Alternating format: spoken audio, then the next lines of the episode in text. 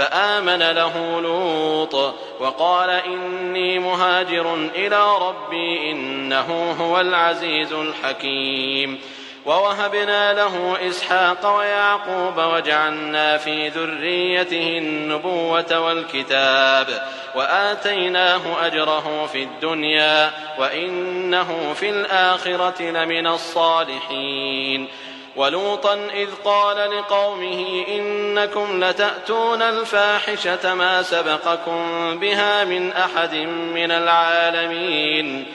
أئنكم لتأتون الرجال وتقطعون السبيل وتأتون في ناديكم المنكر.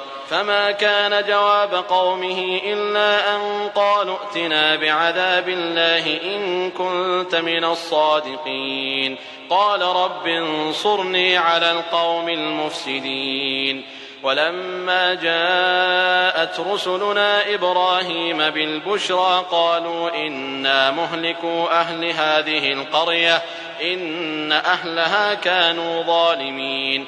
قال إن فيها لوطا قالوا نحن أعلم بمن فيها لننجينه وأهله إلا امرأته كانت من الغابرين.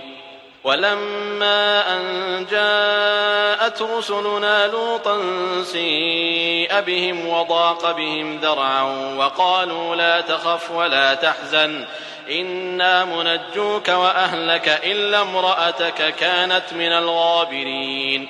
إنا منزلون على أهل هذه القرية رجزا من السماء بما كانوا يفسقون. ولقد تركنا منها آية بينة لقوم يعقلون. وإلى مدين أخاهم شعيبا فقال يا قوم اعبدوا الله وارجوا اليوم الآخر ولا تعثوا في الأرض مفسدين. فكذبوه فأخذتهم الرجفة فأصبحوا في دارهم جاثمين.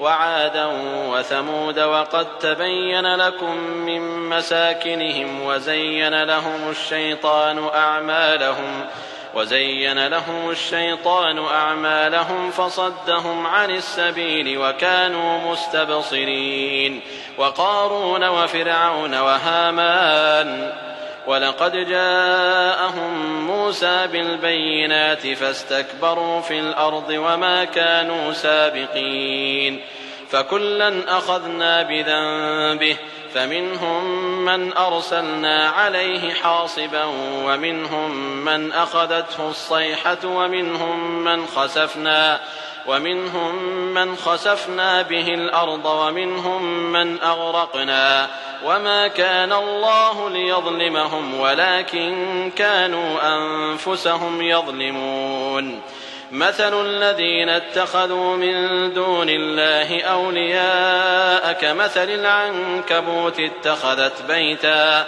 وإن أوهن البيوت لبيت العنكبوت لو كانوا يعلمون إن الله يعلم ما يدعون من دونه من شيء وهو العزيز الحكيم وتلك الأمثال نضربها للناس وما يعقلها إلا العالمون خلق الله السماوات والأرض بالحق إن في ذلك لآية للمؤمنين أتل ما أوحي إليك من الكتاب وأقم الصلاة.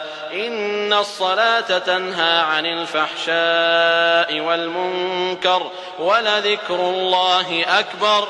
والله يعلم ما تصنعون.